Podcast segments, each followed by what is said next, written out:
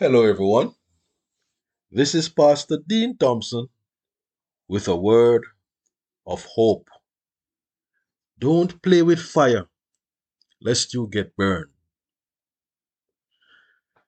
For by means of a whorish woman, a man is brought to a piece of bread, and the adulteress will hunt for the precious life.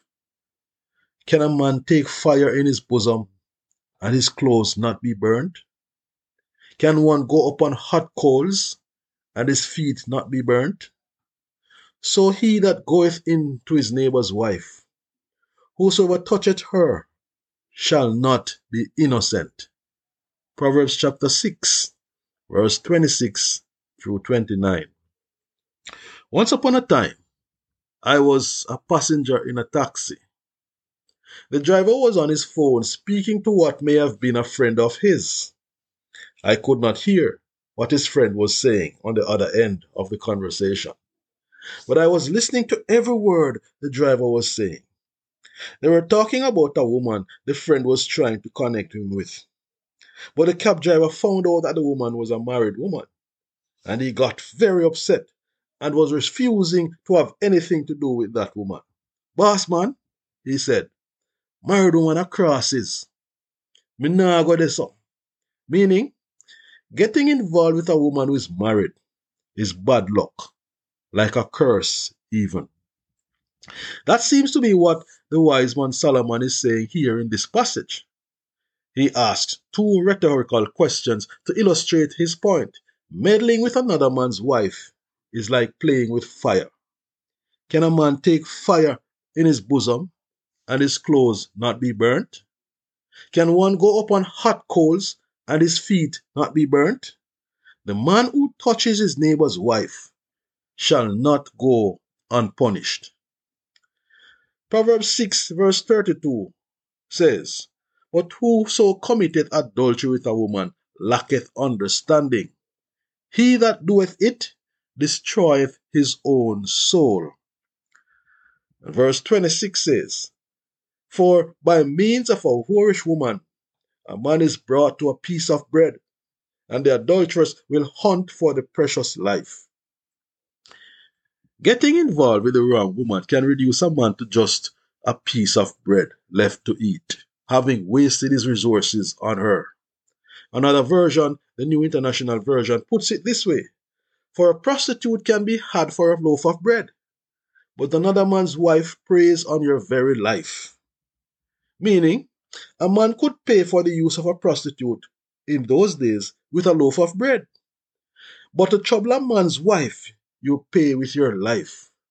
That makes sense, doesn't it? And a wayward wife can prey on a man's life. That is, bring him to ruin and death. That is from the Bible Knowledge Commentary. It continues. One cost of sexual unfaithfulness is stated in verse 26 and another in verses 27 through 35. Dire consequences are inevitable and severe, as it is impossible to hold fire on one's lap without burning his clothes or to walk on coals without burning one's feet. So it is impossible to commit adultery with another man's wife without being harmed. Illicit sex is like playing with fire. Such a man will be punished, possibly by the woman's husband in that context, or through the natural outworking of life. We reap what we sow. It is sound wisdom to stay clear of sexual immorality. And it is especially wise to stay away from your neighbor's wife. Even if she want dash it by you, run from it like you're crazy. Joseph was a wise man. He knew how to, how to run when Potiphar's wife wanted to dash it upon him. You know what I mean. And, and though she spoke, spoke to Joseph day after day, he refused to go to bed with her or even be with her. One day he went into the house to attend to his duties, and none of the household servants was inside. She caught him by his cloak and said, Come to bed with me. But he left his cloak in her hand and ran out of the house. Genesis 39, verses 10 through 12. May we have the wisdom and courage, like Joseph, to run from adultery, to choose purity over pleasure and honor over disgrace. Oh God, please help us to be wise. Help us to be faithful. Help us to be pure. Help us not to play with fire. Help us always to strive for the higher ideals in Christ. Help us to honor you in the life that we live. Amen. God bless you, brothers and sisters.